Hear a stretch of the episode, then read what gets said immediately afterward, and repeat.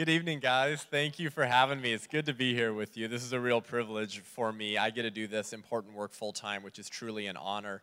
And uh, it's fun to be up here. I have family up here, so I'm staying with some family. I live in Southern California in Orange County, and I grew up there. And so, uh, but often my travels take me up uh, to Northern California or across the country. And I really love just speaking to young people, both around my age and younger than me. I do a lot of speaking on Protestant and Catholic high school campuses because it's so important for us to be focused on equipping and training the next generation, which is you and me, um, which is those younger than us, to be able to defend life. So, by raise of hands, who would agree that it's wrong to kill a baby on the day that that baby is due to be born? Meaning the mother's dilating, she's going into the hospital. Good, okay, I'm glad you all agree with me. We'd have real problems if you didn't. And uh, we can talk to you later if you didn't raise your hand. Well, the reason I bring that up, friends, is that sadly, many people today, more than you'd think, would not agree with you. Sadly, many people in our country today and many leaders in our country would not raise their hand to identify the simple truth that it would be wrong to kill a baby the day that that baby's due to be born. The day that that baby is traveling through the birth canal right before it leaves the womb and enters the world. What a simple truth that you and I recognize, yet one that is rejected by such large swaths of the American public today. Here's an example of this Peter Singer wrote a book called Rethinking Life and Death. Now, Peter Singer is a very controversial figure. You see, Peter Singer is a philosopher and author who gets paid a lot of money to teach philosophy at a secular university campus. And he wrote a book several years ago called Rethinking Life and Death. Now, Peter Singer is known for his public support of infanticide. So I'm not talking about abortion. I'm not talking about killing babies in the womb. He's known for publicly advocating for the moral permissibility of killing children as long as they're under one year old. That's what he's famous for. And here's what he says in his book, Rethinking Life and Death. He says, Human babies are not born self aware or capable of grasping their lives over time. They are not persons. Hence, their lives would seem to be no more worthy of protection than the life of a fetus. So you see, Peter Singer didn't just advocate for abortion, he just advocated for infanticide, for the killing of babies after they're already born, writhing on the table or in the doctor's hands, kill them because they're not persons. Now, unfortunately, this is not just an ideological problem. This is not just a problem out there on the university campuses with these crazy people with these crazy ideas in their ivory towers and armchair philosophers who just talk about how we can kill persons. These are not just ideological problems, these are practical problems because Peter Singer is not an isolated incident. He is representative of many people in our country who make legislative decisions about the future of our country who think the same way as Peter Singer. For example, a few months ago, this year, earlier this year in, this, in the state of New York, New York legislators proposed and passed a piece of legislation called the Reproductive Health Act, a euphemism if there ever was one. You see, what the Reproductive Health Act did, friends, was it legalized abortion in the state of New York to the day of birth. So you're pregnant, you're dilating, it's time to deliver, you change your mind.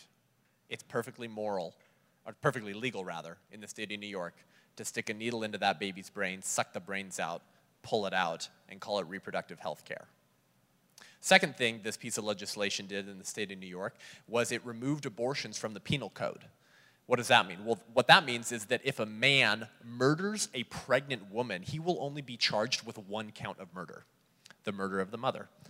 That's part of what this bill did in the state of New York. And it allowed non doctors to perform abortions, meaning more people can kill babies and make money off of doing it.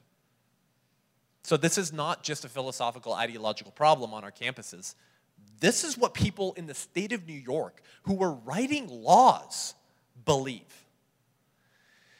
And then in February of this year, there was a piece of legislation on the U.S. Senate floor called the Born Alive Abortion Survivors Protection Act. It was pr- proposed by Senator Ben Sasse from Nebraska. And here's what this piece of legislation said it said, hey, if a baby's born, you can't kill it. Now, infanticide is already illegal in the United States of America, but there's been lots of incidences where abortionists, after failing to kill the baby in the womb, and the baby's now born, will then kill the newborn. So, this piece of legislation was proposed in order to make it more difficult for those incidents to occur, to propose harsh penalties, very harsh penalties, on people who work at abortion clinics who don't report incidents like that. It also would charge an abortionist with the murder of a human being who kills a baby after it's born, as it should be. Now, seems like a pretty reasonable bill, huh? By the way, President Bush proposed and passed a bill like this when he was president, and it got universal bipartisan support. This new bill proposed in February was just a little bit more intense. It, it, proposed harsher penalties on abortionists who didn't report that a baby was born during a failed abortion, and harsher penalties on killing that baby. Lastly, the bill said you, you had to immediately transfer that baby who was born during a failed abortion to a hospital and give the baby the same level of medical attention and care that you would give any other baby born in normal circumstances. Seems pretty uncontroversial, right? And all the pro choice legislators under the Bush administration voted for the version of this bill back then. It gets reproposed now with more measures to save more lives and harsher penalties on those who would take life, and only two Democrats voted for it. Now, I'm not here to get political. We're here to get equipped to defend life. But I just want to give you the reality of the situation in our country today. Every single Republican voted for this bill, and only two Democrats voted for it. So it didn't get the necessary votes to pass, and so it didn't pass. A bill that was literally an anti infanticide bill saying you can't kill babies after the baby's born, didn't pass the US Senate in DC because those legislators think just like Peter Singer. They think that life is disposable, that life is not inherently valuable, and that even newborn babies, if they're an inconvenience and in the way of living the type of life that you want to live, can simply be disposed of. So ideas have consequences, friends. And bad ideas have victims. What we believe about the world, what we believe about one another, and what we believe about human value impacts how we live and how we treat one another. Ideas do not happen in a vacuum, they impact human beings and the decisions that we make that impact one another. So, why do I bring all this up? Why do I paint this grisly picture that's very real of where our country finds itself today. Because I want to make sure that you're prepared to engage a culture of death, a post Christian secular society that does not share your Christian worldview, that does not share your views on human equality so that when you're in the marketplace of ideas, whether that's on a high school campus, a college campus, or simply in the marketplace making money and supporting yourself and your family, that you know how to be a voice for the unborn. You know how to defend life and speak up for those who cannot speak for themselves. So we're going to prep you to engage this evening so that you're equipped to help save unborn life and change minds and change hearts. And this is so significant and this is so important because the world that we live in does not value the lives of unborn children. In fact, many celebrate a mother's right to pay a physician to dismember her child, and then we call it reproductive health care, women's rights, bodily autonomy. When this Reproductive Health Act was passed in the state of New York, friends, the New York Senate floor stood up and cheered and clapped as Governor Cuomo signed this death sentence for unborn children. So when I say the world is literally cheering for abortion, I literally mean that. And how are you going to engage that type of culture? That is not going to be convinced by a biblical argument because they don't share your Christian worldview? How can you reach across the aisle and engage in gracious and persuasive conversations to win people over to, yes, the gospel, but also to the beauty of life and protecting life at all stages, particularly in the womb where it is currently legal to kill unborn children. So, we as Christians need knowledge on how to engage in the battle for life against the forces of darkness. So, friends, to be prepared to engage with this type of culture, we have to be clear on four key questions, okay? And I'm gonna make this really simple for all of us. We're gonna look at these four questions. I'm gonna answer them for you in what I believe will be a very accessible and repeatable manner so that you can then replicate this type of content as you seek to be a voice for the unborn. The first question is what is the unborn? The second question is what is abortion? The third question is what makes humans valuable? And the fourth question is what is our duty? As ambassadors for Christ. So, firstly, what is the unborn? This is the most important and central question in the issue of abortion. And to illustrate why this question is so important, I want to tell you a brief anecdote. Okay, I want you to expand your imagination with me. Hopefully, you, hopefully you've had enough coffee this evening. Hopefully, you'll remain awake. I'll try to be engaging. So, here's what I want you to imagine I want you to imagine that you're standing at your kitchen sink cleaning dishes one evening. Okay? Now, imagine that you've married the man or woman of your dreams you have a little townhome in Tacoma, and you're standing at your kitchen sink cleaning dishes one evening. Now, you're cleaning dishes by hand because for some reason God hasn't smiled on you with the dishwasher yet. So, as you're standing there cleaning your dishes, your three year old toddler, yes, you have a child as well, walks up behind you, and you hear your three year old toddler say these words Mommy or Daddy, can I kill this? Now, your back is turned, and all you hear are these words. What is going to be the first question out of your mouth in response to your toddler's question, Can I kill this? What is it? Good, you guys are awake and sharp. Exactly, because if you turned around and little Timmy was holding a cockroach, dad might say, Here, son, here's a hammer, don't tell mom. But if your son was holding the neighbor kitty, unless you're a vindictive cat hater, you have deeper problems. And if he's holding his little sister by the throat, you need counseling. So you couldn't answer the question, can I kill this, until you answered the question, what is it? Kill what? So, friends, we cannot answer the question, can we kill the unborn? Whatever the unborn is, until we first answer the question, what is the unborn? Greg Koukl, a Christian apologist and author, says that if the unborn are not human, okay, if they're not one of us, no justification for abortion is necessary. Do you follow? You don't need to justify abortion if the thing being aborted is not a human. If it's not one of us, nobody cares. But then he says, however, if the unborn are human, no justification for abortion is adequate. No justification for abortion that you offer in defense of killing unborn children suffices or is adequate if the thing being killed is indeed a human being who shares our human nature and our human value. So the entire abortion debate turns on the question what is the unborn? If it's not a human and it's not one of us, then abortions are no different than clipping your fingernails. But if it's a baby, if it's a human, now we're faced with a different type of question, aren't we? Now we're faced with a moral question. How do we treat human beings who share our common human nature? Once you understand the importance of this one question, you can use it in conversations on the issue of abortion to clear confusion on an issue that you've been told is a deeply, deeply complex moral issue. And you can use it to drive the debate back to the only question that matters, which is what is the unborn? So, for example, perhaps your pro choice friend tells you, pro lifer, how dare you tell a woman she doesn't have the right to obtain an abortion? Because that's a private decision. How dare you intrude in her life and the private decisions that her and her husband or boyfriend or partner are the only ones entitled to make? Very well. You smile and graciously respond with this question Should we allow parents to kill their toddlers as long as they do so in the privacy of their own homes? How dare you intrude in the private decisions that families make in their living rooms regarding whether they want to rip the, the arms off of their toddlers? your pro choice friend goes, Oh my gosh, I can't believe you suggest that. And you say, Why not? And they say, Because toddlers are humans. You can't kill toddlers. Ah. So apparently, the issue was not privacy.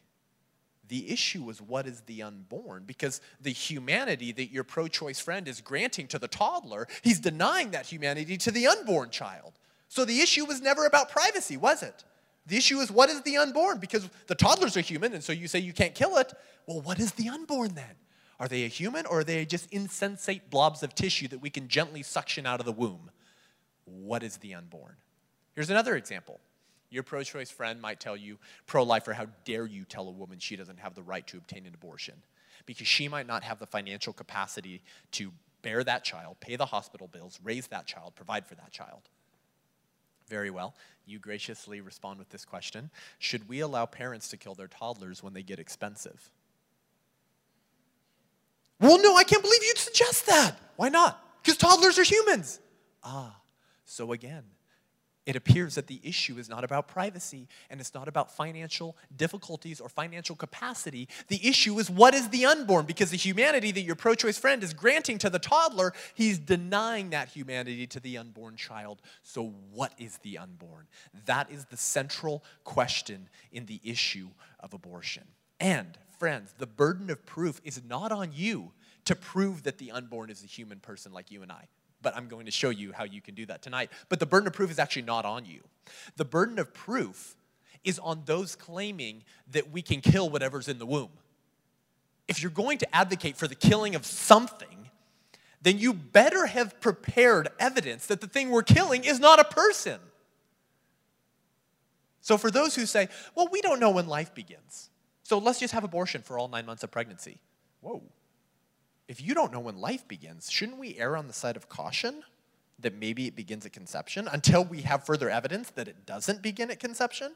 Ronald Reagan, one of our uh, conservatives and Christians' favorite presidents, of course, he, he, he talked about the abortion issue this way. He said, Imagine that you're on a hunting trip with a good friend of yours and you're tracking this deer and your friend and you take different hunting paths. You're, you're trying to find this deer, maximize the likelihood that you'll find it. So you guys take different paths. And then uh, an hour later, you hear some rustling in the bushes off to your right. Now, you don't know if that sound is being caused by the deer you've been tracking or your hunting buddy. Do you shoot into the bushes? No, of course not, because you don't know what's on the other side. You don't know what you're killing. So if we don't know when life begins, we ought to err on the side of caution and not kill it. So the burden of proof is actually not even on pro life individuals like you and I to prove that the unborn is a human being. It's on those who advocate for the killing of whatever is in the womb to prove that it's not a human being. But we are prepared to answer the question what is the unborn? We are prepared to answer to provide proof that they are human persons like you and I from the moment of conception. But if we are going to be prepared to engage as ambassadors for Christ and ambassadors for the unborn, we firstly have to answer the question what is the unborn? Now let's answer that question together. Pro life individuals make their case for the humanity of the unborn child by appealing to the science of embryology.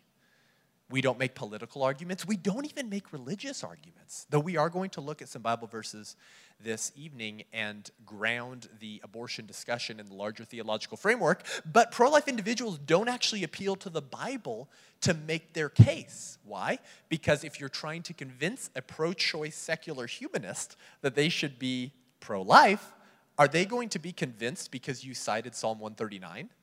No, because if they don't believe in the authority of Scripture, why are they going to become pro life if the only reason you gave for being pro life is what Scripture said? So, we, again, we're going to look at some Bible verses later, but we're going to start with science because everyone loves science, right? It's objective, it's fact based, and we can all agree on what science says. Well, unfortunately, we can't all agree on what science says, but we all know what science teaches. So, this is what the science of embryology teaches us, and it's going to answer the question what is the unborn, okay? The science of embryology teaches us that from the earliest stages of human development, that means the moment of conception, the unborn child is a distinct, living, and whole human being. Distinct, living, and whole. I didn't come up with these terms. You will find these terms to describe human beings in any embryology textbook on any college campus in the country, unless they've selectively chosen pro choice propaganda rhetoric in their biology courses. Otherwise, this is what embryology has taught us for decades. What is embryology? It's just the study of the embryo, it's the study of human beings in their earliest stages of development in their mother's wombs. They are distinct, living, and whole human beings. What do those words mean? Distinct means separate, unique, different. Now, you've all heard the mantra from those who support abortion my body, my choice. You know what mantra we've never heard from the pro choice movement and that we'll never hear? Our body's my choice. Or two bodies, my choice.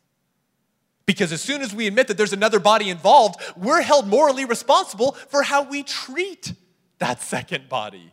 So those who support abortion never want to acknowledge that there are, in fact, two bodies. So the mantra becomes my body, my choice. Now, is that true? Is it true that there's only one body involved? Well, according to the science of embryology, no. According to the science of embryology, the unborn child is distinct, separate. Now, if unborn children in their mother's wombs are part of their mother's bodies, some very strange conclusions follow, friends. Such as that apparently pregnant women have 20 fingers, 20 toes, two brains, two heartbeats, two different blood types, two different DNA codes. Oh, and if she's pregnant with a boy, I guess pregnant women have male genitalia now. Because if it's part of her body, then any parts of the baby are part of her. But we recognize that the conclusions are ludicrous. So, what follows? The unborn child is not part of the mother's body, they are distinct. They have their own unique DNA code, and they are simply living in their mother's body. Distinct and living. Living means that dead things don't grow. The unborn child is directing his or her own internal growth from within. So I have a um, 18 month old almost. So I watched my wife be pregnant. Here's something that never happened. My wife never woke me up in the middle of the night saying, Babe, I forgot to tell our baby to grow. Hurry, come here, come here, tell him to grow. And now we all laugh at that, and we should. And why do we laugh at that? Because we recognize that pregnant women do not will their unborn children to grow, they develop themselves from within. That's why when women are pregnant, they can sleep. Some not as well as others, but they can actually sleep while their babies develop themselves. That means they're living. Distinct, living, and whole. Not a hole in the ground. W H O L E. Now, what does whole mean? What's a whole human being? Are you a whole human being? Is a toddler a whole human being? What, what does that mean? Well, it means that the unborn child, from the moment of conception, has everything they need to realize their full growth and development at a later stage. It doesn't mean that the unborn child is fully developed. It doesn't mean that they're capable of laughing at your joke. It doesn't mean that they're capable of making a joke. It doesn't mean that they're capable of algebra. It means that they have everything they need biologically from the moment of conception to realize their full growth and development at a later stage. So I'm 27, I'm not 30. Do I have everything I need in my biologically coordinated human system to realize my development as a 30 year old? Yes. Now, men don't reach their mental peak until their 40s.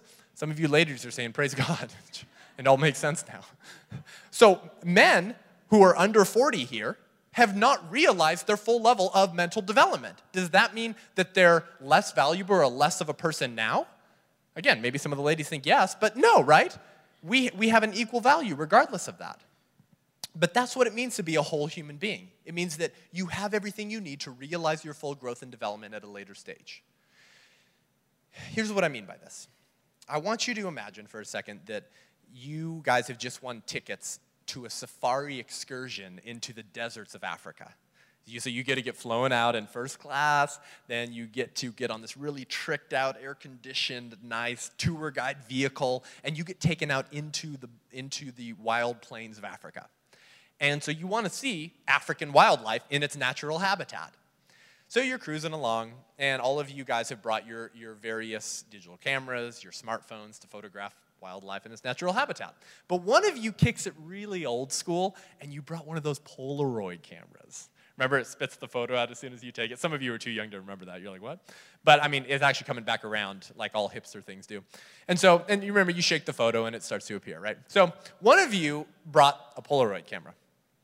So you're traveling along, and then the tour guide vehicle tells you over the intercom, hey, we're entering an area where a black jaguar was sighted last week. Now, black jaguars are rarely seen and even more rarely photographed. They're actually one of the most elusive beasts on Earth. They're, there's very few photos of them. So you guys start getting pumped, and you're like, I want to get a picture of a black jaguar. But after a couple hours, dude, you're a millennial. You don't have patience for this. And so you, you know, you get on Instagram or you put a movie on the screen. I guess some of you guys are Gen Z. I apologize.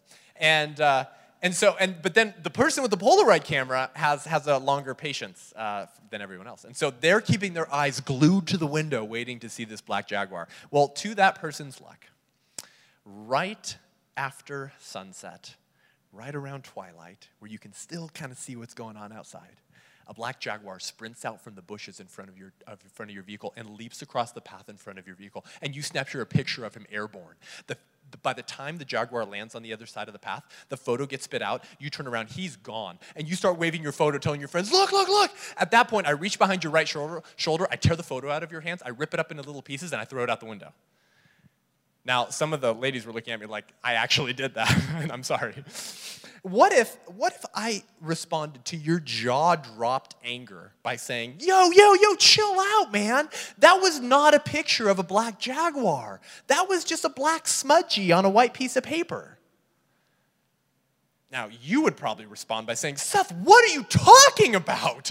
The jaguar was already there. We just couldn't see him yet everything that was necessary for that photo to realize its full development and growth was already present when the photo got spit out.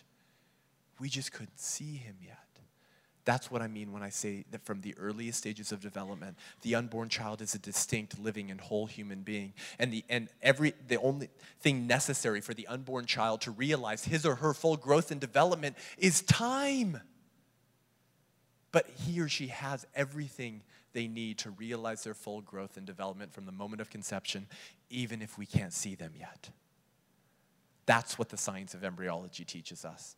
You were a human being from the moment of conception as a distinct, living, and whole person participating in the human species. So, if we are going to be prepared to engage the culture of death and be a voice for the unborn children in our midst, we firstly have to answer the question what is the unborn? And we answer that with the science of embryology. They are human beings like you and I. This is plain, undisputed scientific fact. Secondly, we have to answer the question what is abortion? Because as wonderful as it is to talk about prenatal development and who the baby is in the womb and who we were in our mother's womb, I wouldn't be here this evening if it wasn't for the reality that 1 million unborn children are ripped limb from limb every year in the United States of America in a nation that was founded on the right to life, and then we call it reproductive health care. So we have to answer the question what is abortion? Put simply, friends, I'm going to define abortion this evening as the intentional killing of the unborn child.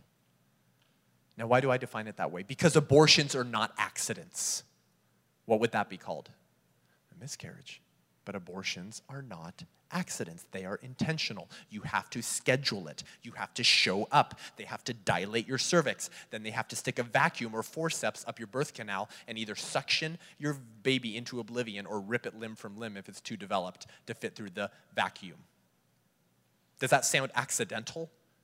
No, because abortion is intentional. We have to define our terms. We need to define our words. Because some people think of abortion and they think of an, an, obscure medical procedure that gently suctions out the contents of the womb. But then other people think of the greatest human rights violation in human history. So we have to be very clear with our terms. That is the proper definition of abortion. Now, it is very, very, very difficult to communicate who the unborn child is and the horror of abortion if we never see the unborn child, if we never see abortion. Otherwise, we're just talking in words. We're just talking about concepts until we look at our unborn neighbors and we see what abortion is and does to them. There was a reason why all of us were shown Holocaust imagery and slavery imagery in high school. We didn't have to get permission slips, we didn't have to get parental consent because we understood as a culture we need to see what we did to Jews in Germany, and to African Americans in the United States of America. And it was right for us to see the atrocities that our forefathers committed against these individuals. Similarly, on the issue of abortion, we need to see who these unborn children are, and we need to see what abortion is and does to unborn children. And this is important because it's going to prove the humanity of the baby for those who continue to maintain that abortion just removes a insensate blob of tissue, we can show them imagery of who the baby is in the womb and say, Does that look like a blob of tissue to you? No, that's a human being who shares our common human nature and value. So we're going to give you an opportunity this evening to view imagery of the baby in the womb in the first trimester, which is the first three months. Over 90% of abortions, friends, are performed in the first trimester. And it's the trimester in which there's the most public support for abortion. So not only do the most amount of abortions happen in the first trimester, the most Americans support abortion in the first trimester. It's where the most children are killed in the first trimester because people think, oh, it's, it's just a tissue. Well, you're going to see what the baby looks like in the first trimester.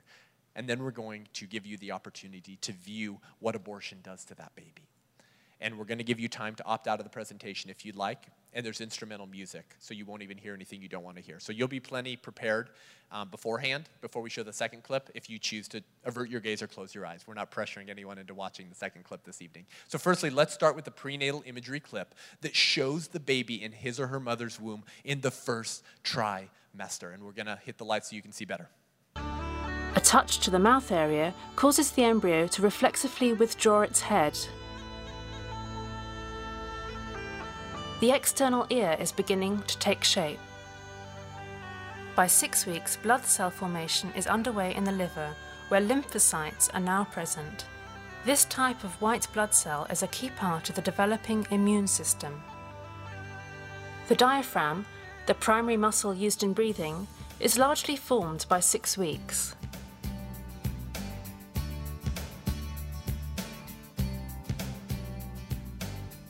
Portion of the intestine now protrudes temporarily into the umbilical cord.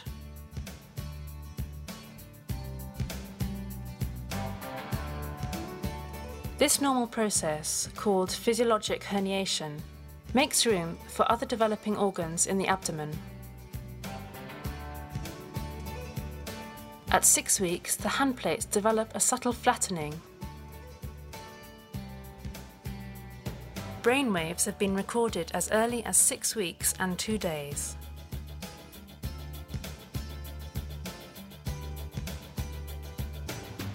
Nipples appear along the sides of the trunk, shortly before reaching their final location on the front of the chest. By six and a half weeks, the elbows are distinct. The fingers are beginning to separate and hand movement can be seen.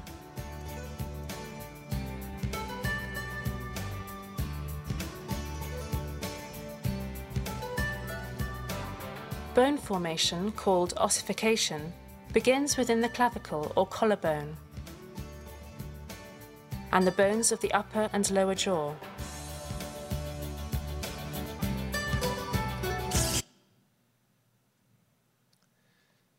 See the baby's heart beating? That, friends, is our unborn neighbor.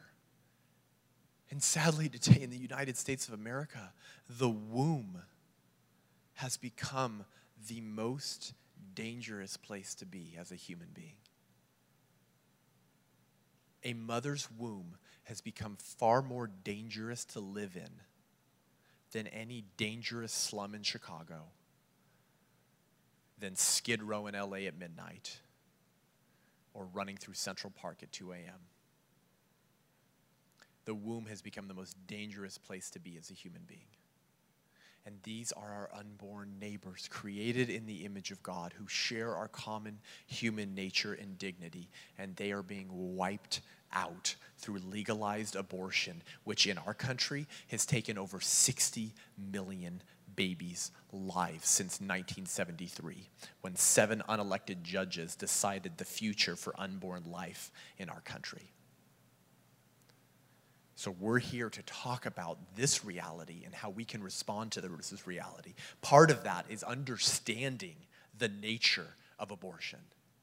It's very difficult to convince others of our position if we don't show them the thing that we oppose. So we're going to give you an opportunity now to see what God sees a million times a year and the results of abortion. We want to forewarn you that this imagery is graphic and disturbing. It's graphic and disturbing because abortion is graphic and disturbing.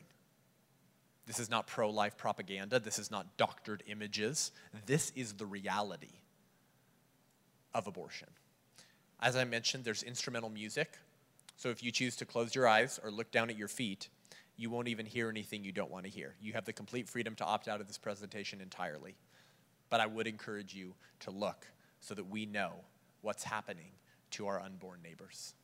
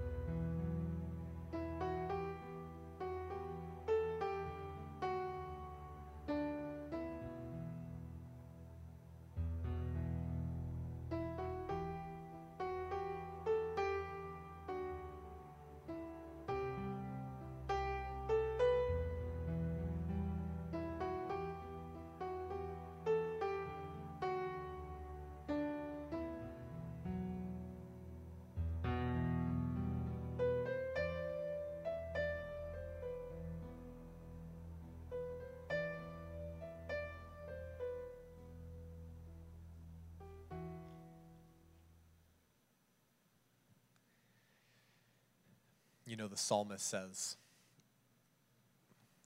that God knew you, that he saw your unformed substance in the dark of the womb, and that God knit you together in your mother's womb, and that you're fearfully and wonderfully made.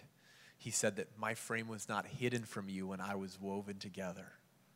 You saw my unformed substance. Thank you for making me so wonderfully complex those wonderfully complex, valuable human beings are being dismembered a million times a year in our country. And this January will mark 47 years of legalized abortion. And the result has been over 60 million babies killed, over 60 million women's lives effectively ruined 60 million fathers who either did nothing or pressured their girlfriends or wives to abort, or some who pleaded with their wives and girlfriends to not abort but couldn't do anything because they were silenced because it's just a woman's issue. This is child sacrifice like we've never seen before. And in the Old Testament, God says, to his people as they were sacrificing their children to Moloch. He says that it never even entered my mind that you would do this. Abortion is child sacrifice. It's the sacrifice of unborn children to the gods of convenience, finance, convenience, and selfishness and education. Call it what you want. Satan doesn't care the name of the God that you sacrifice your children to. It could be Moloch or it could be selfishness. The end result is children sacrificed so that we can live the type of lives that we want. And this is the reality. So, friends, if this is part of your story, if there's an abortion in your past, we, we, don't, we don't speak about this issue to shame you or condemn you. We speak about it to bring moral and spiritual clarity to the issue of abortion. But if this is part of your story or the story of someone you know, I want to remind you of what I believe Jesus would say to you. And that is that Jesus is just as eager to forgive the sin of abortion as any other sin. Abortion's not a blacklist sin. There is healing and forgiveness in Christ. And if the story of Scripture has taught us anything, it's taught us that there is no one who is too far removed from the grace, healing, and forgiveness of Christ through the cross. And again, if this is part of your story, I would remind you of the story of King David. Here's a man that God called a man after his own heart. But King David had quite the speed bump in his spiritual journey, didn't he? Many of you know exactly what I'm talking about. Rather than fighting on the front lines with his soldiers like he should have been, he was being a lazy bum hanging out on his roof and goes, Oh, look, there's a woman taking a shower. I think I'll just enjoy this. Actually, I know, I think I want her to come into my room. David and Bathsheba had sexual intercourse. A baby was conceived from that union. And now, in order to hide and cover up his sexual sins so nobody finds out, King David arranges the death of an innocent human being Bathsheba's husband, Uriah. He arranges to have him killed so nobody finds out that he slept with Bathsheba and committed adultery. Friends, abortion does arrange the death of an innocent human being.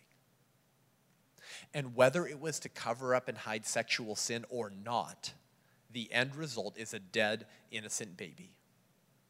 Just as the end result was a dead, innocent Uriah, Bathsheba's husband. And when Nathan the prophet confronted David regarding his sin, David immediately repented. And God renewed David and called him a man after his own heart. But there were consequences to his sin. That son, that child, that David and Bathsheba conceived died. And David said regarding his son that died, he said that my son will not return to me, but I will go to him. So, friends, if abortion is part of your story, if you repent and ask for the forgiveness of Jesus, which he purchased for you through his blood shed on the cross, then you will see your baby in heaven again one day. And your child is seated on the lap of Christ in glory, awaiting you to join him or her. That is the hope and forgiveness and healing available in Jesus for those who have had an abortion. So know that, hear that, and accept that. And know that the pastors at this church would love to walk through a journey of healing with you if that's part of your story. So, if we are going to be prepared to engage as ambassadors for Christ on the battlefield of abortion, which is child sacrifice, we firstly have to answer the question what is the unborn? Who are they? And we can use that question to clear perceived confusion on the issue of abortion. we then answer that question by looking at the science of embryology, which tells us that they're a human being from the moment of conception. Secondly, we answer the question what is abortion? It's the intentional killing of unborn children. And we've seen what abortion does to our unborn neighbors. Thirdly, we have to answer the question what makes humans valuable? Why should we care about this at all? Now, this is important, friends, because science cannot tell us how to live. In other words, you were never in a biology class that said, based off of your human DNA, don't steal candy. Because science just gives us biological facts about who we are, right? It doesn't prescribe moral behaviors. Now, science gives us facts that we know that are helpful in making moral decisions, but science doesn't tell us how to live. So we have to turn to philosophy to answer questions of value. What makes humans valuable in the first place? And why should we treat all human beings, whether born or unborn, as equal in dignity and worth? Now, we as Christians, we have an answer to that, right? We look to the Bible to answer the question, what makes humans valuable? But those in the post Christian secular society who don't share a Christian worldview are not going to be convinced by biblical arguments. But firstly, let's look briefly at what we as Christians believe about human value. What does the Bible teach about human value? The Bible teaches that human value is intrinsic and not instrumental. What those words mean is that your value as a human being is part of who you are. It's in nature of being human to have value. In other words, you can't be human and not have value. Does that make sense? That's why we understand that there's a difference between eating a hamburger and a Harold burger. There's a difference between eating a hamburger and eating a person. We actually treat those differently. We don't penalize people who eat animals, but we do penalize people who eat people. Why? Because we recognize that there's something intrinsically valuable about being human. And we all understand that. We all get that. Unfortunately, a large majority or large swaths of the American population don't think that unborn children are intrinsically valuable. But the Bible's clear that human value is intrinsic and not instrumental, meaning it's not based on what you can or cannot do.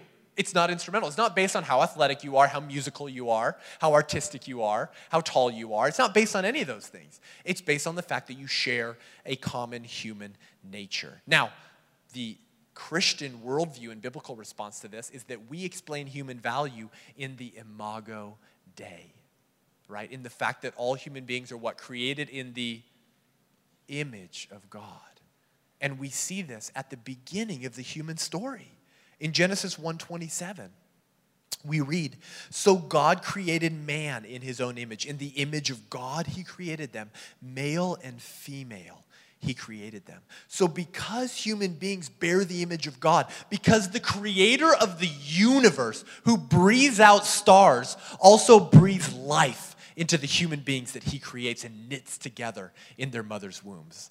The all powerful, all knowing, all loving, all good creator of the world created you. That's why human beings have value. And so, because human beings have value, Scripture strictly forbids the shedding of innocent blood. Why? Because the blood being shed is the blood of human beings created in the image of God. Exodus 23 7 says, Keep far from a false charge and do not kill the innocent and righteous, for I will not acquit the wicked. Do not kill the innocent. Matthew 5:21, Jesus says, You have heard that it was said to those of old, You shall not murder. And whoever murders will be liable to judgment. Don't kill the innocent. Don't murder. Why? Because those people bear the image of God like you and I. That's the biblical answer to the question, what makes humans valuable? But how are you going to communicate the truth of the unborn's value to those who are not churched? How are you going to communicate your pro life position that abortion is an indefensible act of violence that takes the life of a defenseless unborn human being?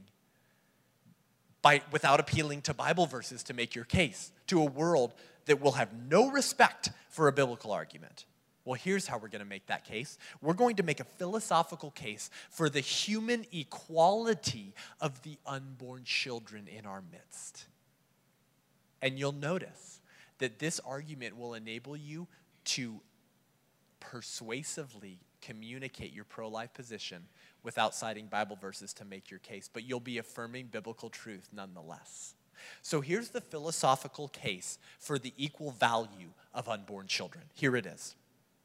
There is no essential difference between the embryonic human being that you once were and the young adult that you are today that would justify killing you at that earlier stage.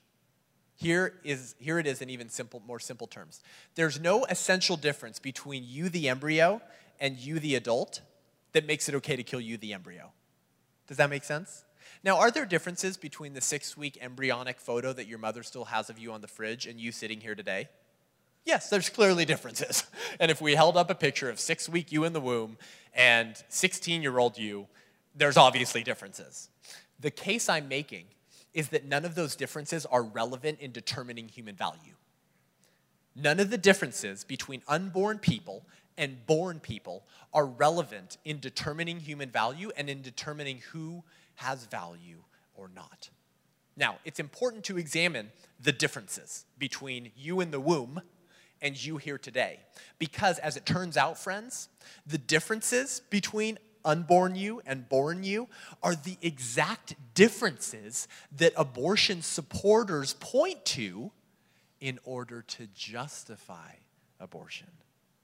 Pro choice individuals frequently point to the differences between unborn you and born you, and they use those differences to argue for the permissibility of abortion. So here are the four differences between embryo you and adult you. And we're going to examine those differences by utilizing the acronym SLED.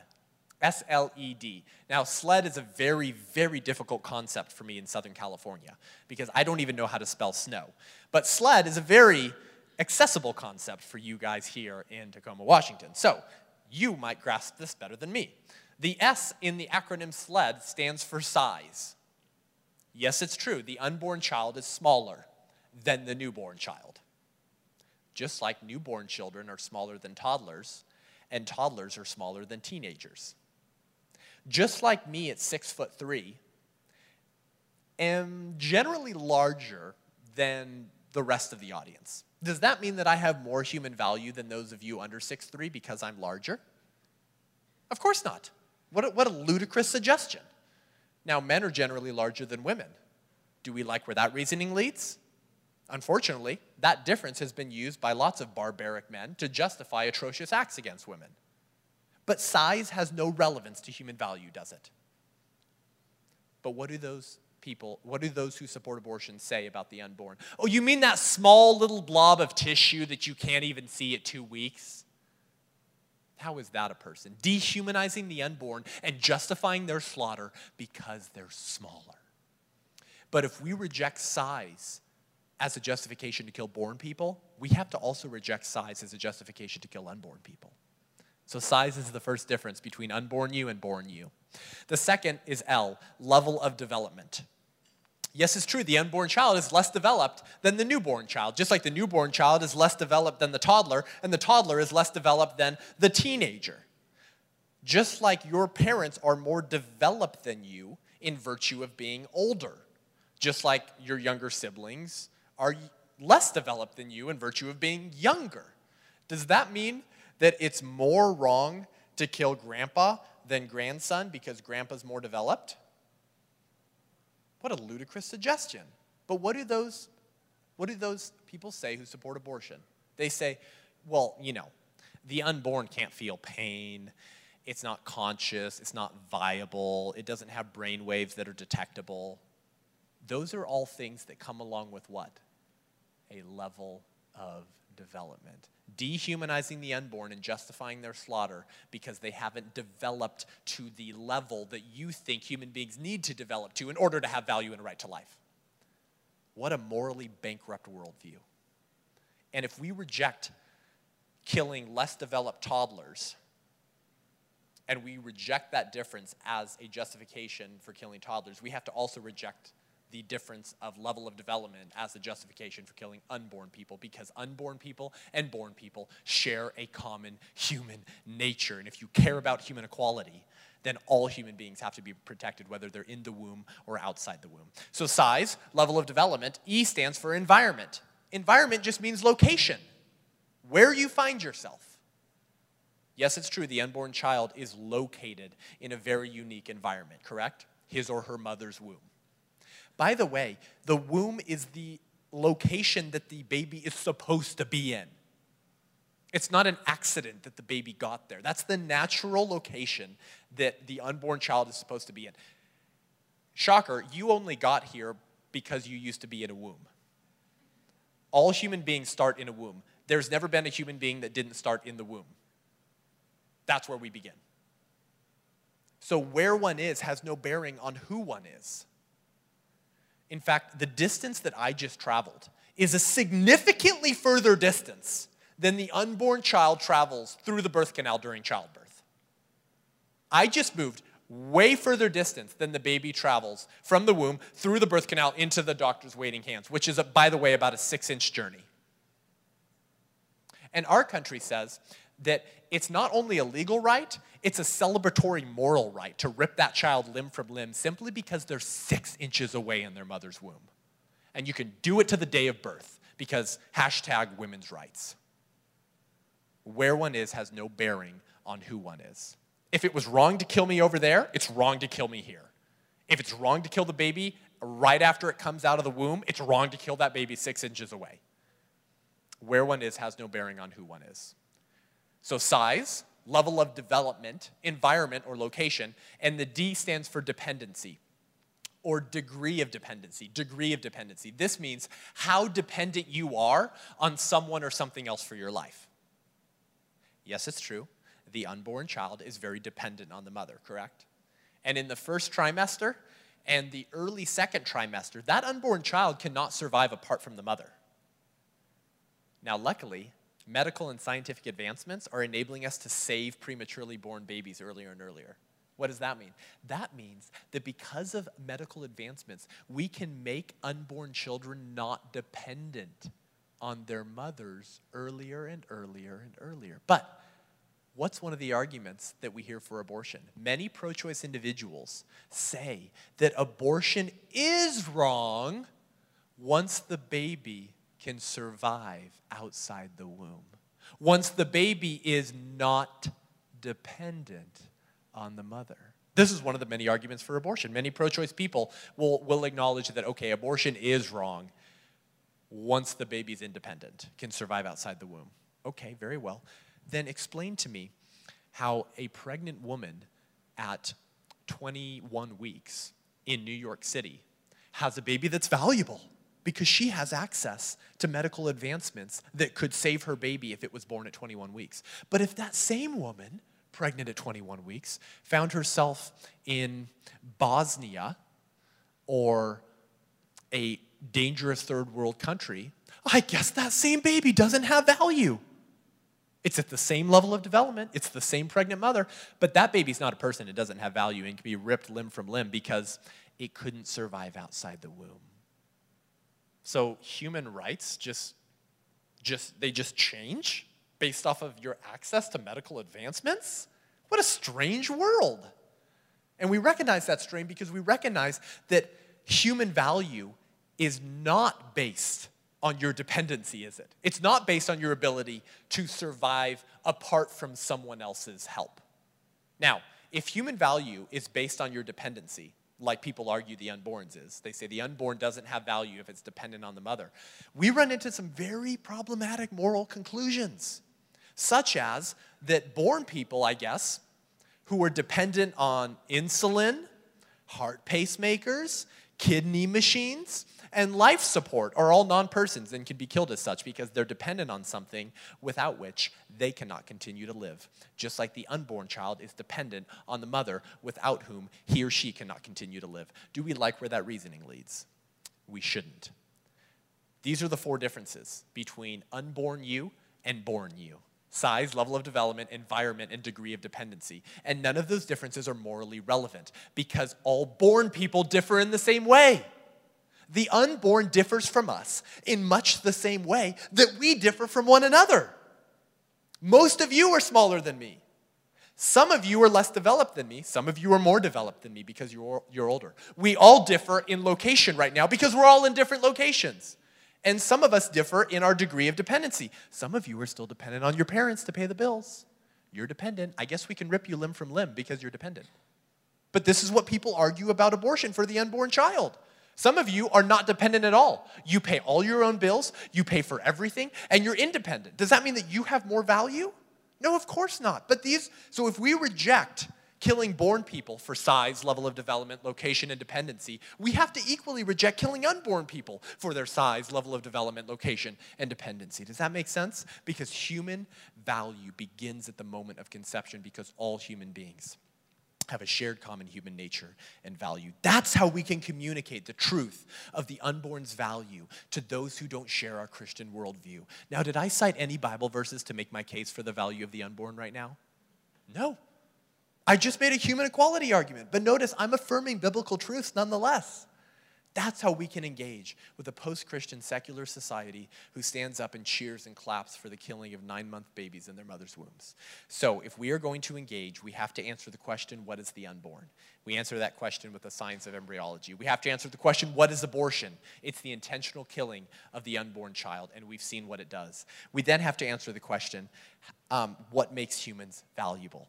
Biblically, we know that human value is based in the image of God, but basically, all human beings should be able to acknowledge that if you care about human equality, that human equality has to be applied to the unborn. And the only differences between the unborn and the born are size, level of development, location, and dependency. Lastly, we have to be able to answer the question what is our duty? What is our duty as those who call on the name of Christ, who, who are disciples and ambassadors for Christ? What is our duty in the face of the largest and greatest human rights violation in human history? Well, I believe that the parable of the Good Samaritan is one of the best examples in Scripture of a Christian's duty to love their neighbor.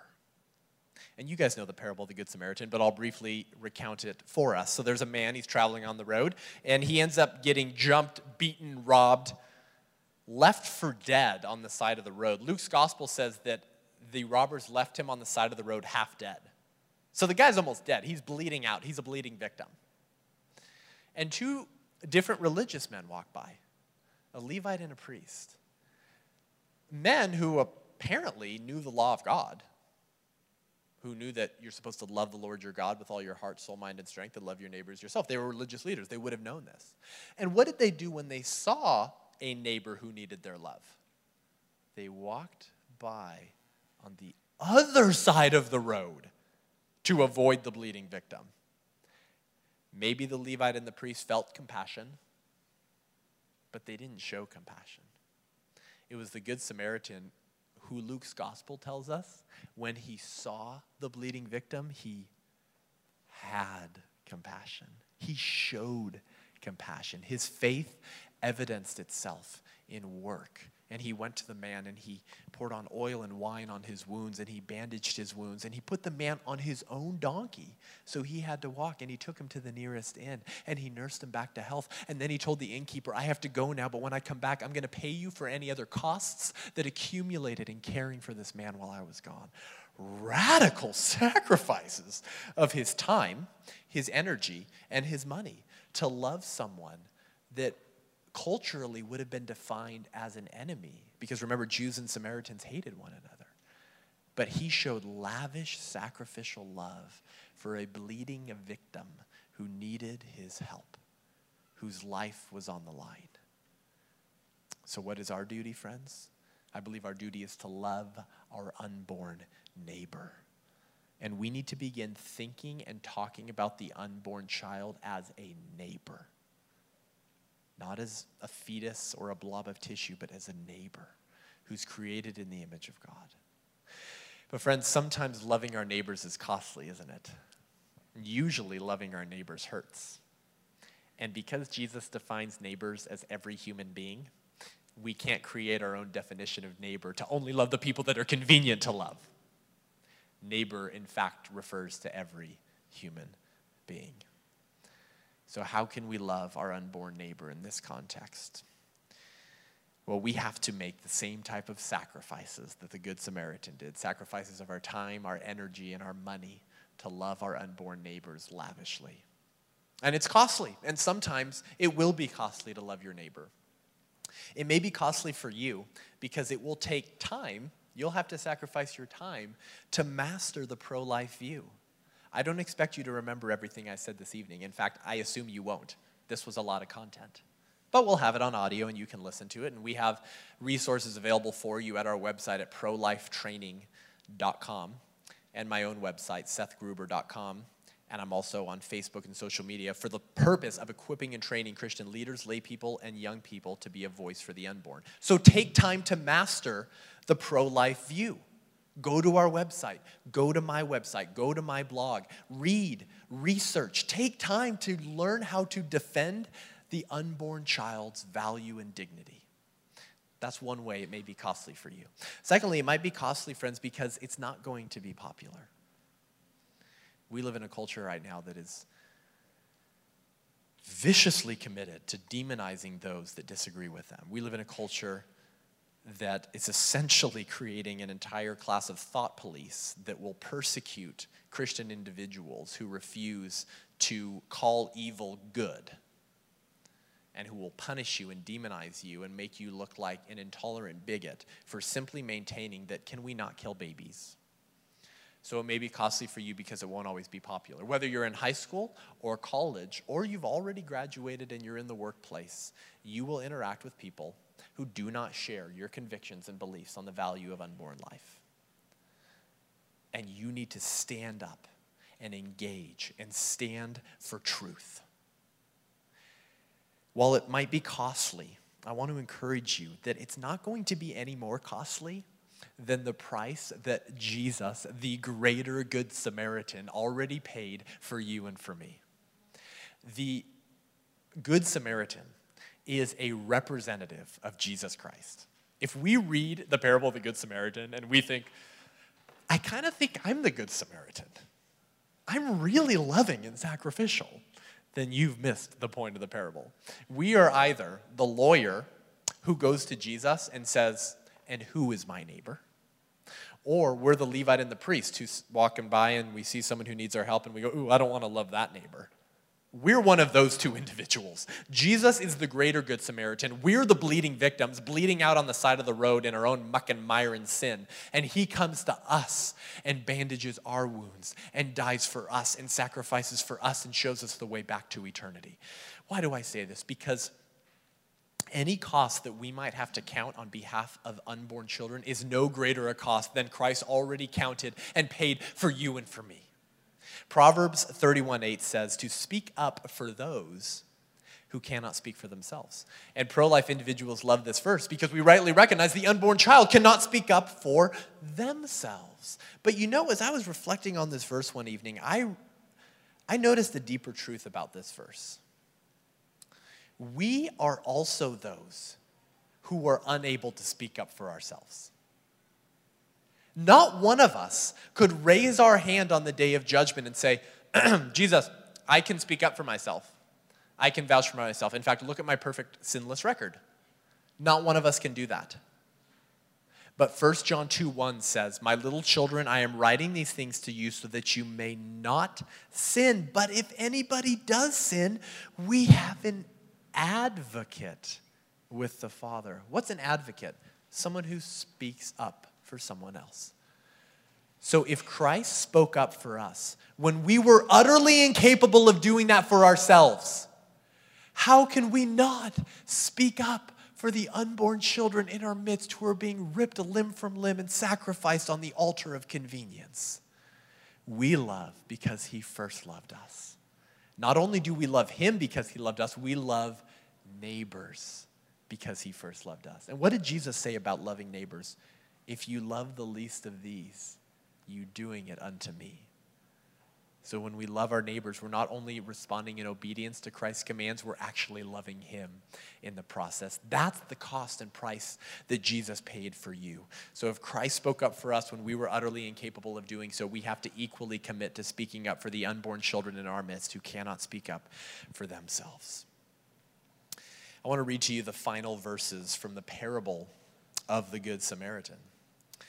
And instead of picturing the bleeding victim, that got robbed in the parable, I want you to picture the bleeding, unborn neighbor that you saw on that screen this evening. I want you to picture that bleeding victim instead. And I want you to hear the final words of Jesus in the parable of the Good Samaritan. Christ said, So which of these three do you think proved to be a neighbor to the bleeding victim? And the lawyer said, Well, the one who showed him mercy.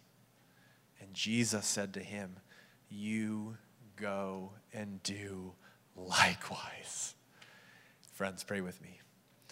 Father, thank you that you are the author and perfecter of our faith, but you're also the author of life you breathe life into the human beings that you create and knit together in their mother's wombs. You say that we are fearfully and wonderfully made, and that you saw our unformed substance as we were woven together in the dark of the womb.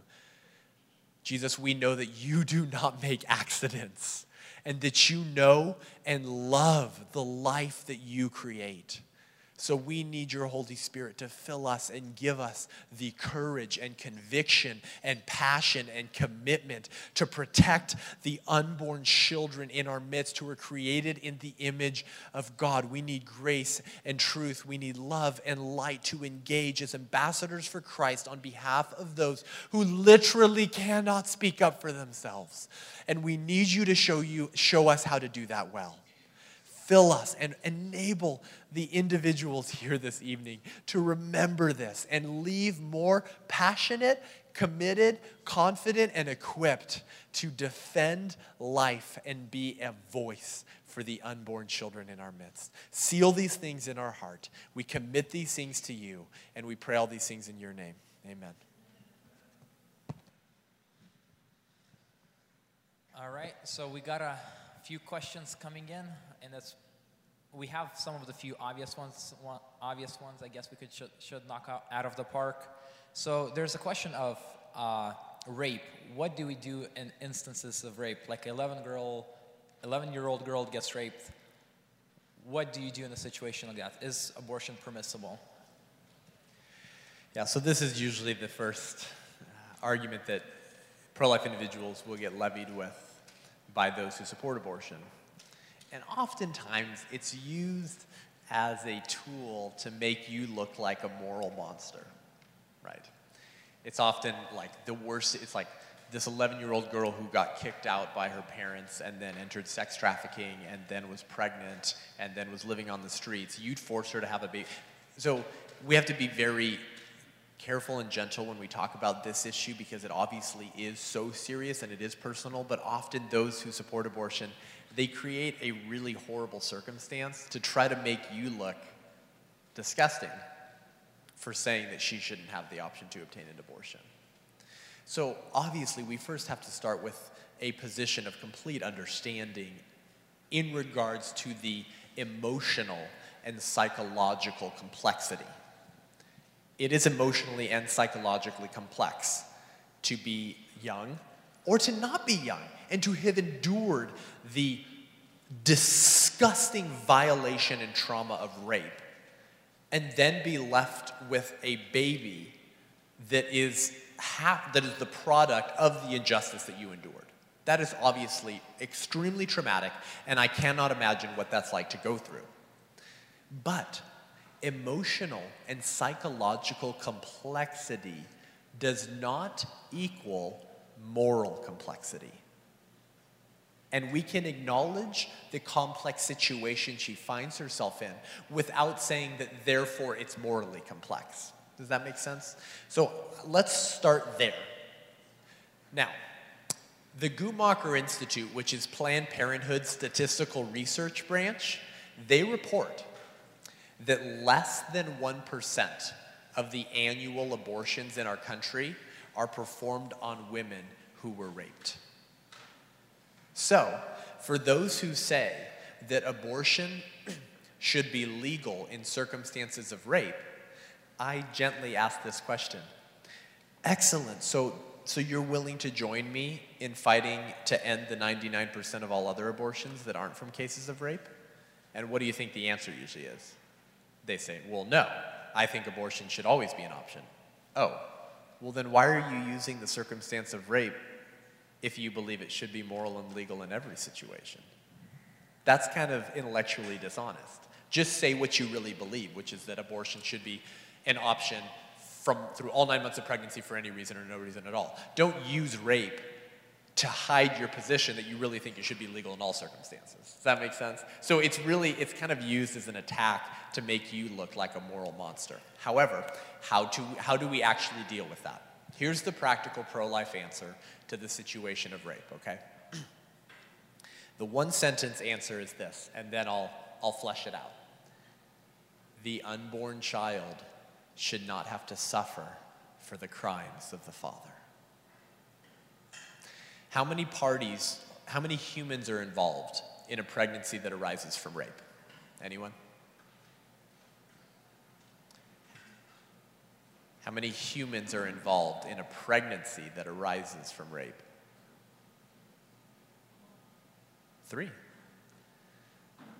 the mother, the rapist, and the unborn child. So let's, ans- let's, ans- let's ask the question who should we give the death penalty to? Let's get real practical here. Who should get the death penalty? We would never give the death penalty to the mother and rightly so. Why? Because she's an innocent victim. Did you know that in some Muslim countries, they practice something called honor killings? And they murder women who are raped because they have a shame culture that says if you were raped, you should feel shame about that. That's disgusting and immoral because she's an innocent victim. So, we would never give the death penalty to the mother, and rightly so. Should we give the death penalty to the rapist? Now, some people say yes. And I'm willing to have that conversation. I certainly think that they should be met with the full extent of the law and either be castrated or go to prison for life. For life. You should not have interaction with other women and children if you've raped someone. But did you know it's actually illegal in our country to give the death penalty to a rapist? That's, that's not the law. You can't give a death penalty to the rapist. So we would never give the death penalty to the mother. We don't give the death penalty to the rapist. Should we give the death penalty to the unborn child who's just as innocent as his or her mother? Notice how framing it that way provides a certain level of moral clarity. Who should, who should be punished? Who should be killed? And I would maintain that the baby and the mother should not have to suffer, and the baby should not have to suffer for the crimes of the father. If anyone would get the death penalty at all, if you could make an argument for anyone to get the death penalty, it would be the rapist. And we don't even give the death penalty to the rapist. And those who support abortion, most pro choice individuals, friends, do not support the death penalty for rapists, but they support the death penalty for the baby. Think about that for a second. So that is the ultimate question that we have to ask is who should be killed in this complex situation? I do not think that your value comes from the circumstances of your conception. And I have met pro life speakers who were conceived in rape, and now they go around sharing their story. And you know what their biggest line is when addressing pro choice audiences? They say, when you say abortion should be legal in the case of rape, it's like you're telling me I should be dead. Because our value as human beings does not come from the circumstances of our conception, does it? It comes from the fact that we were created in the image of God and have value as such. So, how should we treat human beings that remind us of painful events? Would anyone support killing toddlers who were conceived in rape? I think not. But pro choice individuals do support killing unborn children conceived in rape. As it turns out, friends, abortion is wrong for the same reasons that rape is wrong. Both involve the violent mistreatment of an innocent human being. And so we should treat all human beings with equal dignity and a right to life particularly if they're innocent, which is the case with the mother and the unborn child. So that's the basic response. And we can give that response while showing compassion and understanding to the horrific circumstances a woman finds herself in without justifying the killing of the baby for the crimes of the father. So, uh, what, what about in an instance where the mother's life is at in danger, and if and abortion is the only, let's say, medical Right. Abor- abortion to save the life of the mother. Right. So, just to be clear on the legal language that gave us abortion today in the United States of America, okay, there were two cases Roe versus Wade and Doe versus Bolton. Both passed in 1973, both came from the Supreme Court. And actually, those cases said that abortion would be restricted in our country in the third trimester unless refraining from getting an abortion would endanger the life or health of the mother. Defining it that way enabled abortion to be legal through all nine months of pregnancy in our country because the courts didn't define the word health. They left it open to broad interpretation. In fact, the Doe versus Bolton legal case said that health can be defined as, ready? Familial health, emotional health, financial health, psychological health, or a woman's age. So they just defined health so broadly that you could include financial health in that. So now a physician, a woman who goes to a physician for an abortion, what physician is going to say, I don't accept your definition of health? Abortion is a money making business. Abortionists get paid a lot of money to kill babies in the womb. So she's just going to say, Well, I'm struggling financially, I'm really stressed out. And he'll go, Oh, that, that's a health concern. So this gave us abortion on demand through all nine months of pregnancy. So pregnancy always affects your health. whether you're like my wife and you were vomiting every day, multiple times a day, or whether you're that woman who has the pregnancy glow and you're like, ah, that everyone else hates. Pregnancy affects your health, period, right? Either negatively or positively. So, health reasons are not a good reason for abortion. But what about the life of the mother? That changes the conversation, right? Now we're not just talking about, well, it affects my health. We're talking about what if she's going to die? That's the important question we need to examine. So, luckily, friends, because of medical and scientific advancements, we can almost always save the life of the mother and the baby. You should be grateful to live in 2019. There is almost no circumstance, almost none, where we can't save the baby and the mother. And that's pretty cool. Now, there is one circumstance that we are not yet able to save the mother and the child And it's the most common circumstance where you have to end the life of the baby to save the life of the mother. And that's called an ectopic pregnancy. Now, as you know, and should remember from biology classes, but I'll remind you if you don't, fertilization or conception is the beginning of a new human being, right?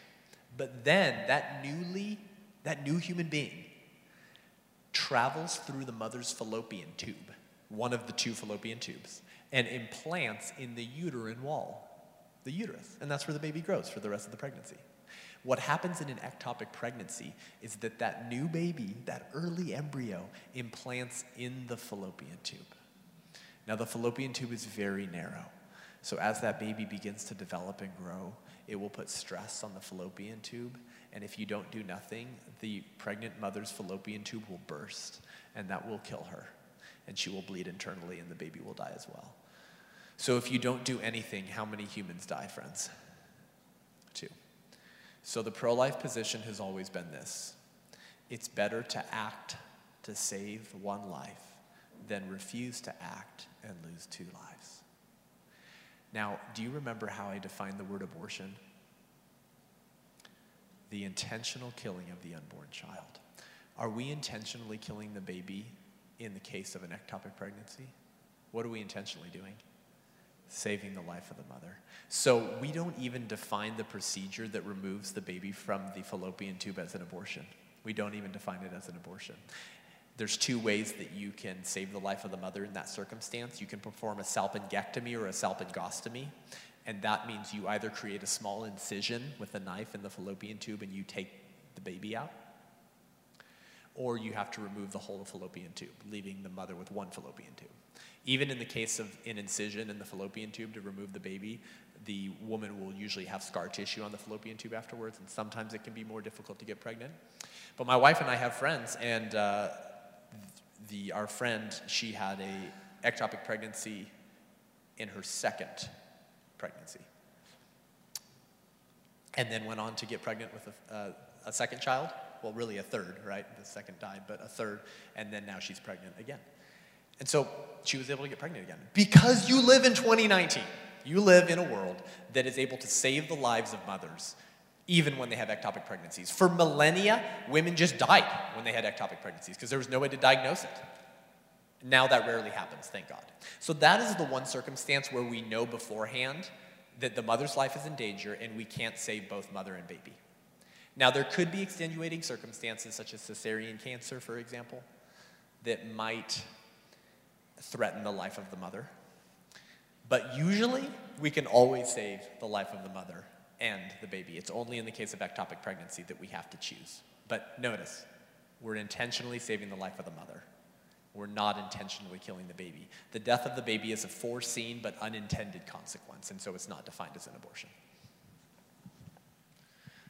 So there's a question as for people who want to get involved more in this movement? Or like what can people do if they're facing if they're working at a hospital or they're facing these ethical dilemmas every day of their lives? And the way that the systems are built they have very little say or objection to what they're required to do as a student as a nursing student or you know uh, working in the hospital. What can they do in situations where they see kind of these unethical right. practices. We have conscience protections in the United States of America, and this current administration, thankfully, has, has um, moved to protect those conscience protections even more. So you cannot be coerced into performing or learning to perform an abortion if you're in the medical field. It's illegal. Um, and, and we have our, our current administration in large part to thank for that. So if you are in pre-med or you are a nurse or you are a doctor or you are serving in that capacity in some way, shape, or form, it is illegal for your employer to require that you participate in an abortion. You can also opt out of learning how to perform abortions and you have the legal protected right to do so. And you can stand on those constitutional rights. So if you find yourself in that position, know that, do the research, and know that if they are pressuring you anyways, they could be facing a serious lawsuit. And there are excellent organizations that exist to take these cases and fight full time on behalf of Christian individuals who are being pressured to violate their Christian convictions.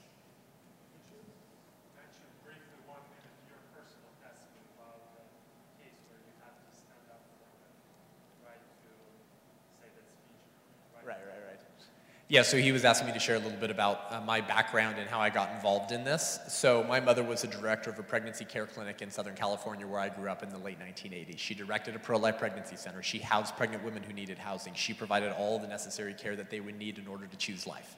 She stepped down from that position when I was born in 1991, but we remained heavily involved with our local pregnancy care clinic, of which there are, by the way, about 3,000 uh, in the United States of America. Pro life pregnancy centers that don't perform abortions and actually give all the education to a woman she would need to make an informed choice.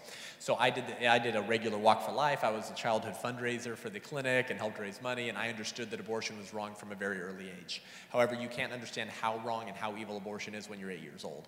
So by the time I was a senior in high school, I recognized that I didn't have the ability to articulate and defend my pro life beliefs to my friends who didn't share my Christian worldview or my view on human value.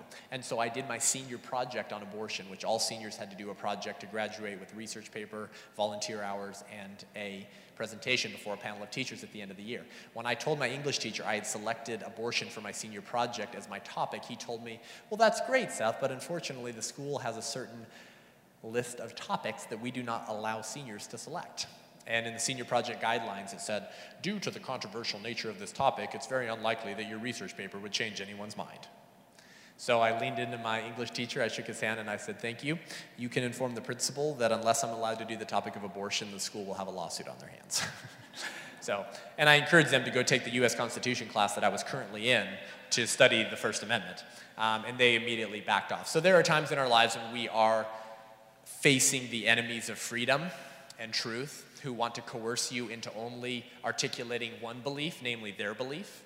And we have, either have to stand and fight or we have to surrender and choose the path of least resistance. And so, if and when you're ever faced with that type of circumstance and decision, I encourage you to stand for truth, stand for your freedoms. You live in the most free country in the world. And if you take that for granted, we may not remain in the most free country in the world. The next question is What can guys or men do to take more initiative in this discussion? And what can they do, I guess? Yeah. Good question. Well, a lot of the things that men can and should do are things that we really all should do. So I'll speak a little bit to what we all can do in defense of life. But it is, it is true that men have largely been silenced on the issue of abortion. Our culture, our government for years, uh, run by very far left radical politicians, and the mainstream media have sent out this message that what? It's a woman's issue. It's about women's rights. Uh, no uterus, no opinion, right? We heard, we've heard all these kind of things about the issue of abortion. So, firstly, I'll just speak to that objection because a lot of you men will get that, and you'll be told, well, you know, you don't have a vagina, so shut up, you know. So, the interesting thing about pro choice individuals who tell men to shut up on the issue of abortion is that they're perfectly fine with men speaking on abortion as long as those men agree with them. The pro choice movement has no problem with men speaking on abortion as long as they're pro choice men as long as they're cowardly men who support the ripping off of children's arms in their mother's wombs. Then, now you're a man's man because you agree with me that children should be killed in the womb if the mothers don't want them. That's not a masculine opinion. That's not a masculine approach. It's a cowardly, pubescent approach. And men of Christ are called to be leaders and protectors of women and children. But if it's true that men should be quiet on abortion because they don't have uteruses, then I always tell my pro choice friends, so you agree that Roe versus Wade should be overturned immediately? And they go, What? No, I don't. Well, there were nine men in the Supreme Court in 1973, and seven of them voted on a decision that impacted women's bodies. So I guess you agree that it should be overturned and we should vote on Roe v. Wade again and make sure that there's females on the Supreme Court, right? Well, no, no, I believe Roe v. Wade. Oh, okay, so you don't think, you actually think that men should talk on abortion as long as they agree with you. So you see, it's a very disingenuous, um, cowardly attempt to silence men because they love when men talk about abortion as long as they support the pro choice position. But in terms of what men can and should do on the issue of abortion, firstly, never, never participate in an abortion. You, as men, are called to be leaders, you're called to be protectors, you're called to be providers. And participating in an abortion, whether by pressuring it, paying for it, or just shrugging your shoulders and say, I support you, babe, is not godly, it's not masculine, it's cowardly. Now, again, I told you, if you participated in abortion, Jesus is just as eager to forgive the sin of abortion as any other sin. I don't say that to shame you, but that is the reality. We are called to lead, and you cannot lead if you support the killing of your own child. But in regards to what we can practically do, that's something that really all of us should be doing. And that's to speak up and defend life. Far too few Christians who are pro life do anything to articulate that position to the larger culture. How many of you have been in a position where the topic of abortion came up and you were silent? Because you didn't know what to say, you felt you, had, you, you were stressed out, you were afraid you'd misspeak, or you didn't know what to say at all. That's many of us. So we need to learn how to defend life. In case you haven't noticed, the pro choice movement is very loud. They are very committed. They are very engaged and animated in the fight to defend women's rights. And sadly, those in the church of Christ who claim to be disciples of Christ often zip our lips at our schools and in the workplace when the topic of abortion comes up. We have to be as committed, loud, and engaged in defending life as the other side is to defending death. So, firstly, learn how to communicate the pro life position. Utilize the resources I talked to you about. Come and see me afterwards and start learning how to do that so you can engage. Secondly, support pro life organizations or your local pregnancy care clinic that work full time to save babies, change minds, and change hearts. Thirdly, make sure that your church, luckily this one does, is strong and confident on the issue of life. Or if you come here but you attend a different church on the weekend, make sure that the church you attend is committed to equipping the saints to defend life. So, those are a few of the things that we can do. Obviously, you can volunteer at pro life organizations, you can volunteer at pregnancy resource centers. Um, and I have a whole little article on kind of what churches can do to be a meaningful witness against the evil of abortion that I can point you to as well. But that's how you deal with the men should be silent argument. And then those are some of the things that we can all do. Thank you, Seth. We really appreciate this. This is awesome how God raises people who are so passionate, so well educated on the topic. I couldn't do that kind of job, but he chose, like in the scripture says that we already cited this uh, verse that your eyes has seen my unformed substance, and in your book were all written the days that were ordained for me, when as yet there was not one of them. What it says is that there is a purpose for you in life, for every one of you. Same as for Seth, you know, he has a calling from God to explain it very well so that we can understand. And I was sitting there, I'm like, well, this is not a, such a controversial topic. I mean, this is very simple after I've heard him you know, speak on it. And I'm really pro-life, and you know, and, and um, I was witnessing, you know, to how God raises this movement. I was in New York live actually uh, a month ago, uh, on the Times Square, uh, and, and I saw the opposition. I saw how people get mad. How you know it's not just the the battle of arguments; it's a spiritual battle. And Satan wants to kill. He is the killer. He is the murderer. So we first of all we'll be praying about this. Second, we'll be maybe re- evaluating how we, uh, you know, in the colleges and with our friends, what we say, how we say, uh, you know, things. Let's let's be on God's side. You know, God shows clearly what is white and what is black on this issue. And and and one more thing, I know that some of you are sitting and you're like, well, it's not really for me in a sense. You know, I, I'm not making any kind of choices. I'm not planning on abortion. But I notice that, like with many other things, that God gives us food, He gives us training well in advance before something happens. And you never know. You will not, sometimes you will have just a few seconds to make the right decision. So I really believe that God today warned some of you, some of us. He equipped us, and it's just our duty to move on and to do better research and to just do what we have to, like with that, you know, Good Samaritan. Whenever we see a need, let's help. So, our prayer today, we'll pray for the speaker, we'll pray for Seth, we'll pray for our brothers. Thank you, Tim. Dennis had to leave. Uh, but uh, this, is, this is a very important topic for us. Uh, am I right? Yes? Did you learn something new today? I need to raise both my hands. All right, let's all stand up. Let's praise God and. Um, I know we usually pray for the needs. If you have needs or praise re- reports, just raise your hand so that we can pray for you. Praise reports? Anyone needs? All right, let's pray.